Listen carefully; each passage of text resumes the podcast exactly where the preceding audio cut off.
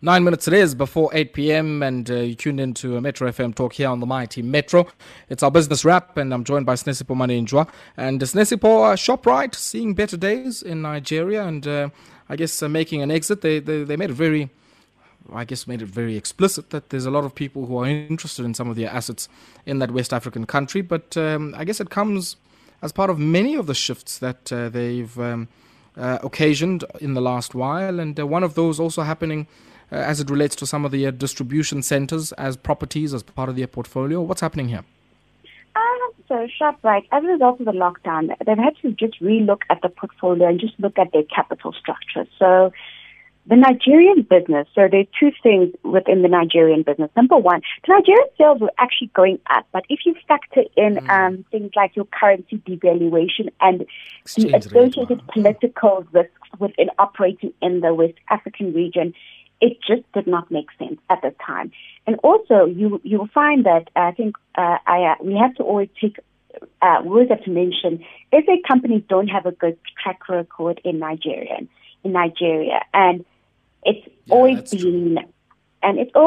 been it's literally the way they approach Africa is through a colonial lens. That's the best. Yeah, because you know, almost as South Africans, we don't see ourselves as Africans. That's the thing about Africa. Yeah, we don't even want to be included in the same WhatsApp group. So I think for that, those are the type of lenses. Regarding the property angle, ShopRite, this is just a history thing. They have a significant property portfolio. You'd find that in most malls, if they're not renting, they sort of have a portion of the property that belongs to them, and they've also built up their property portfolio through the township developments where they've been opening up in traditionally. Black and pure communities. With those what you save kiosks, yeah. Yeah, so they've got quite a bit. So from a balance sheet perspective, that's what, as you know, acquiring property when property is not your real business is a way of not utilizing your balance sheet correctly. So you've got to think about that. So it's just a balance sheet restructure. They haven't changed the core of what they're doing. It's just a function of looking at, I think COVID gave people a shock. They're like, okay, yeah. This happens. So, I mean, one of those shocks, Sinesipho, has shocked them in, I guess, the e-commerce direction. I mean, a lot of this capital structure shifting is also about unlocking some money to make forays into other sort of channels to their consumer. What do you make of those? So, very recently, Checkers 60 app, so they tried to do an online shopping app, grocery shopping app. I've had the most horrible experiences with all grocery shopping apps, so I can't even comment. But I think that's where we're going towards. If you specifically look at, just as not a peer comparison, but just to showing where we're evolving to, if you look at the fact that Amazon has gone into food delivery, grocery food delivery, and it's been one of those industries that have just seen a remarkable growth. They were already growing at ridiculously good levels pre-COVID, but COVID is just because of social distancing, and it's just it sort of forces you to use the application. So, as you know, the main problem with e-commerce in South Africa is that people don't want to spend money. They really don't want to spend money. And it's just from a user experience, like I said, I've had the most horrible. There's not even a single one I can say works. I've tried them all. And basically, so it's where it's growing towards. Now, the question in terms of how economically viable is grocery delivery. Now, ShopRite, because of their presence, both from so they appear in across all value chains economically. So they're on the lower, middle, upper. So they possibly, unlike the others, like Woolworths have their own app, Pick n Pay have their own app. I think they have the most likely to succeed purely because of the fact that from a distribution perspective, I don't think you can travel anywhere without running into a Checkers. I don't even think ShopRite, you really can't. So I think they have the ability to. Now, it's just how they're going to sort out the logistics of it, but from a present perspective. Yeah, if you think about it, Sinesipho, I mean, all they're doing here is just really shifting chairs on the ownership structure. So it's just selling it to somebody else and leasing it back. But you're right. I mean, their distribution system has probably been what has allowed them to compete on price with many other people, while being also able to benefit by making forays into the lower segments. So, I mean, quite an interesting one. But talking about Nigeria, now another company that's quite big in Nigeria is MTN. And we know, Sinesipho, they went into their first MTN Zakhele, and they then had a Zakhele Forty.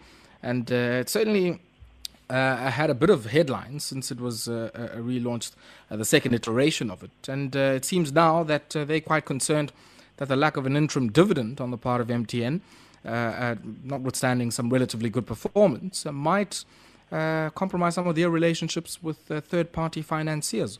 Give us some of the background here.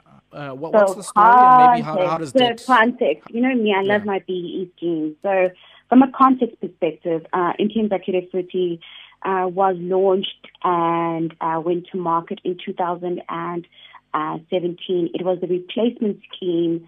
It was a replacement scheme of the initial Zakhele BEE deal.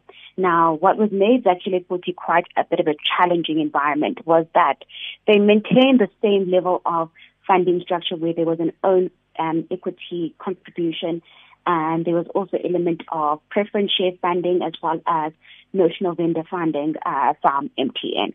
Now, as you know, the main problem with BEE schemes is that you're effectively participating in something you can't control the outcome, because you're literally dependent on MTN declaring dividends. So, and for me, I always say this, for me, these schemes, they all of them should actually go to jail for lack of financial education that has collapsed, because I think it's not explained enough the quantitative and qualitative risks with investing in MTN. Now, if you look at MTN results and you do sort of an analysis between MTN results and MTN share price, they do not correlate. The share price has actually been down year to date, even on the back of high performance. So remember, even beginning of the year, earlier towards the beginning of the year, the share price had deteriorated so much that the MTN Zakhele Forty had to ask for reprieve from the preference share funders on the loan covenants, and what that means is that loan covenants. What they mean is that loan debt covenants. What they mean is if I borrow you 100 rand, you must always have 200 rand available in security. So just to make sure if things go straight. So they had asked for reprieve from that. And then also, if you fact, remember Zakhele Forty listed earlier on, if you look at the prevailing market price, this is the price that you would have paid as a shareholder, which is effectively about 30 rand. And now, last time I checked, I think last week was sitting around 10 rand, 10, 11 rand, somewhere it was floating around there. You've already lost 67% of your own equity value, and that's if you want to exit the scheme. You've already lost 67% of value, and now the fact that MTN is not declaring a dividend, and they're not declaring a dividend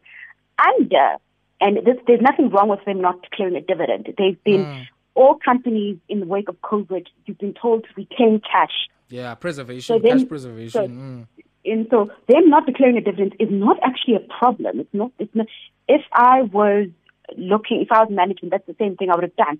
But it does prejudice the fact that you've got this other shareholder who is heavily indebted and is requiring those dividends to sort of stay afloat. Now, but I mean, that shareholder only holds about, 40% of the share capital of the entire operation? Actually 4%, but as much 4% if we have to get technical. However, as much as you make a very small shareholder, we've got a little thing called spectrum auction happening. Aha. We've got leverage. You want to leverage. No, a little thing called the Spectrum Auction coming up. So it's sort of from a PR perspective, and in as much as it's a small shareholder, from a public relations perspective and a corporate social investment, Zakhele does wonders for MTN. It does wonders from MTN.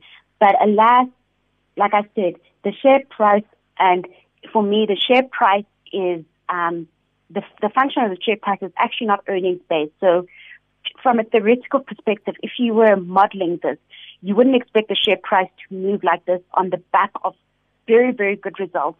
However, the main issue is that the share price is a reflection of the current operating risk that MTN operates in.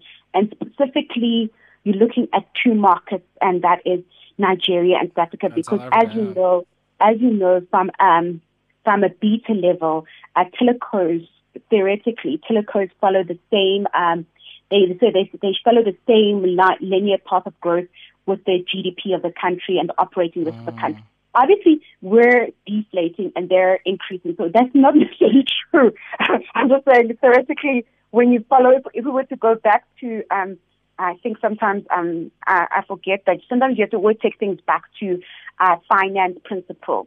Now, the main issue... But I mean, I guess the other thing when I Sinesipho is that if you think about the operational risks in the South African context, and you also think about what tech stocks are doing globally, I mean, sometimes you find the GDP doesn't actually track what tech stocks are doing. I mean, in the US, we're seeing something similar.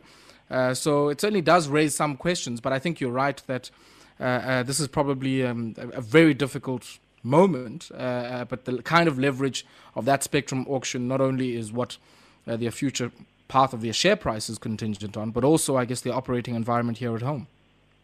Yes, so you've got to look at, so remember, Nigeria's biggest risk is that oil situation there, oil. It's not necessarily that Nigerian markets, and Nigeria is the most profitable market for MTN. They do better in Nigeria than they do here. And it's still, South Africa still is a mature market for telcos. Nigeria is still very much in growth phase. Nigeria, the West African, is very much still in growth phase. The issue is that you've got to look at the political risk of Nigeria. And it comes from the fact that the government, in times of low oil revenue, because we're in a low oil price cycle, they tend to go for the next best thing, you know, the shakedown. They're still going the shakedown route. Political entrepreneurship. You know how it is. Yes. So you've got to look at it from there onwards.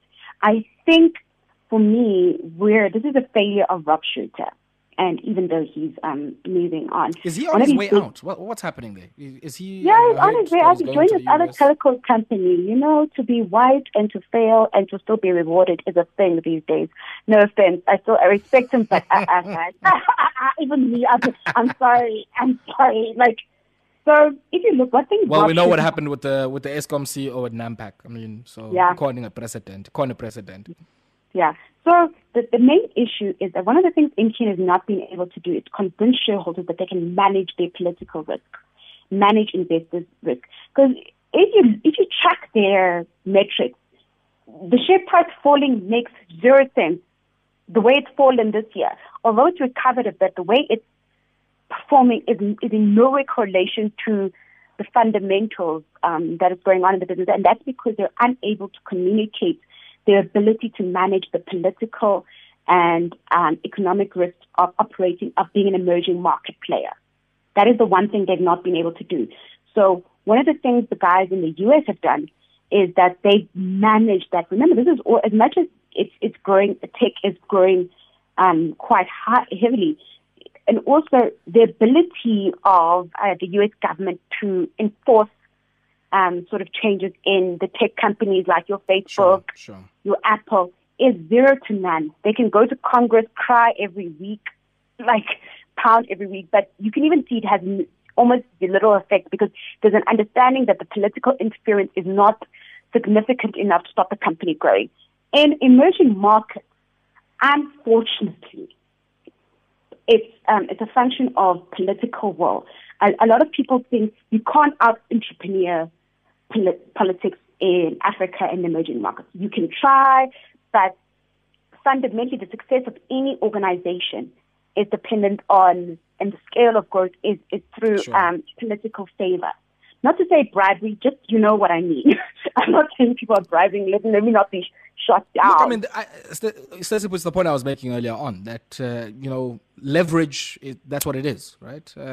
If I'm the one who issues licenses that determine your operational environment, among many other things that I do, that does give me a considerable amount of leverage. And as you're suggesting, that in the US, maybe some of the big tech giants are probably...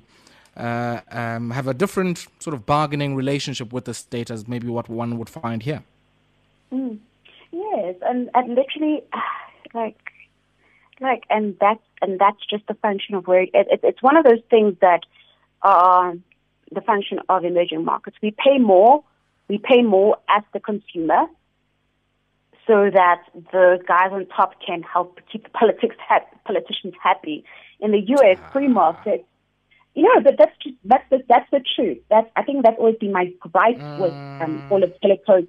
I want to be with them in their struggle, but then I'm like, y'all are robbing us. Yeah, but also, I mean, you know, the South African telcos, just their own checkered history, because I think a lot of what happened with the partial privatization, unbundling of many of Telkom's interests, put the government in a very... If we were to apply a strict sort of competition economics lens, that was a clear conflict of interest. But Sinesipho, we'll have to pause there. And always a pleasure to hear your insights on BEE deals in particular. And I certainly hope we can maybe catch up with some of the MTN Zakhele Forty ladies who had given us a shout towards the end of last year. They were very unhappy with what was happening there. And maybe, I guess, they might be able to talk to us. Or... we might want to catch up with Osis Ndikoyana there to explain to us some of the discussions they're going to be having with their funders. Sinesipho, let's leave it there. Thank you very much. Pleasure. 8 minutes it is after 8 p.m. That's our business wrap. We're going to take a brief break now. When we come back, we take a look at what's happening on the shop floor. And today we speak to the Municipal Workers Union, and they want what they got in Ekuruleni. Or I guess they want a wage hike in Ekuruleni that is quite similar to what they were able to achieve in Tshwane. And all of this part of, I guess, reconciling the shifts that have happened in those two metros and collectively benchmarking those wages. And many of you might get shocked when you hear that they're looking for a 6.25% wage agreement when inflation is hovering just over 2%. So they'll explain to us, I guess, on what basis they make that assessment in our Shop Stewards Corner in the next few minutes.